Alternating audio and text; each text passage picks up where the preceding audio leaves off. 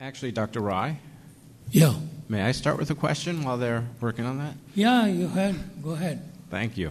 So, I one of the things that intrigued me about the Alliance in ECOG studies is the idea about discontinuation of therapy in the patients who are 17p deleted. I know that's been an issue um, that the clinical trial designers have been working on, and it's actually something that we come across in our practices every day.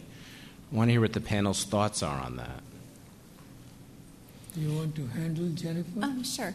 Is, is your question regarding whether we should allow patients who are 17p deleted to discontinue therapy?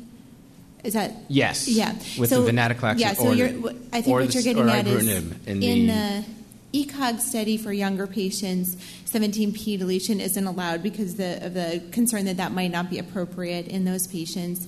Where in the Alliance trial, 17p deleted patients are allowed.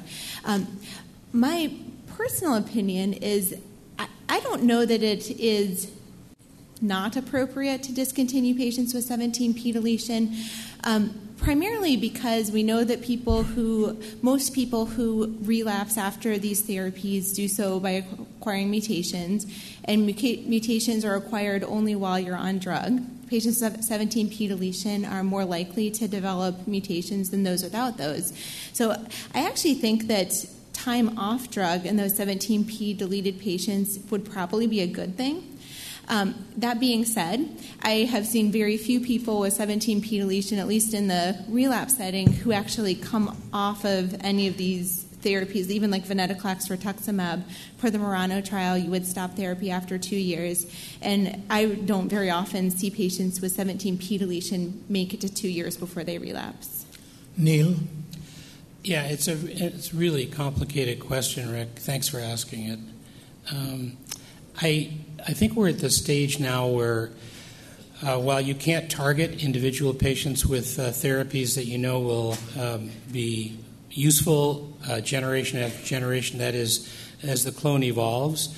For 17p, I would agree with Jennifer that likely, and I think that's what you, you're hinting at, we're going to see clonal evolution. I think it's important that we assess the clonal architecture uh, of these individuals almost from the get go uh, as they walk onto the trial.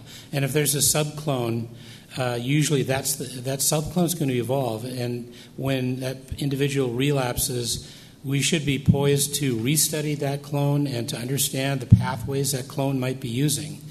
And in order to treat them better. Now, that's kind of the future, but I think it's within our wheelhouse to be doing this for the 17p patients they're at higher risk but i, I think clonal i think uh, pressure of therapy will drive that uh, faster so i would also argue that you can take them off therapy we also and my final point about this is that for 17p patients it's complicated we have shown uh, with nit and jane several years ago that even at presentation with 17p there's a cohort of individuals that do very well they don't always progress um, and they may go for years. So um, I would say that uh, we um, we need to start thinking individually about each patient and what their clone looks like as they walk onto the trial. I think that would help us a lot. Well, uh, there is 17p and TP53 is more frequently seen in previously treated patients than in Absolutely. frontline. But John, do you have any different opinion about this?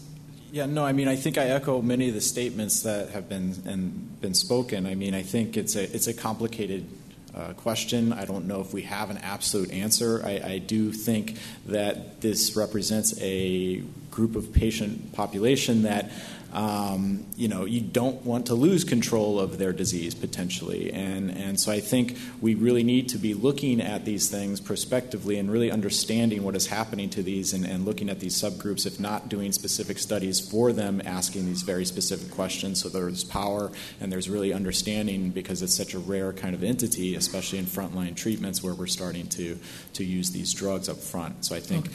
uh, we need to understand it We better. can have one more question. If not, coffee break. Thank you.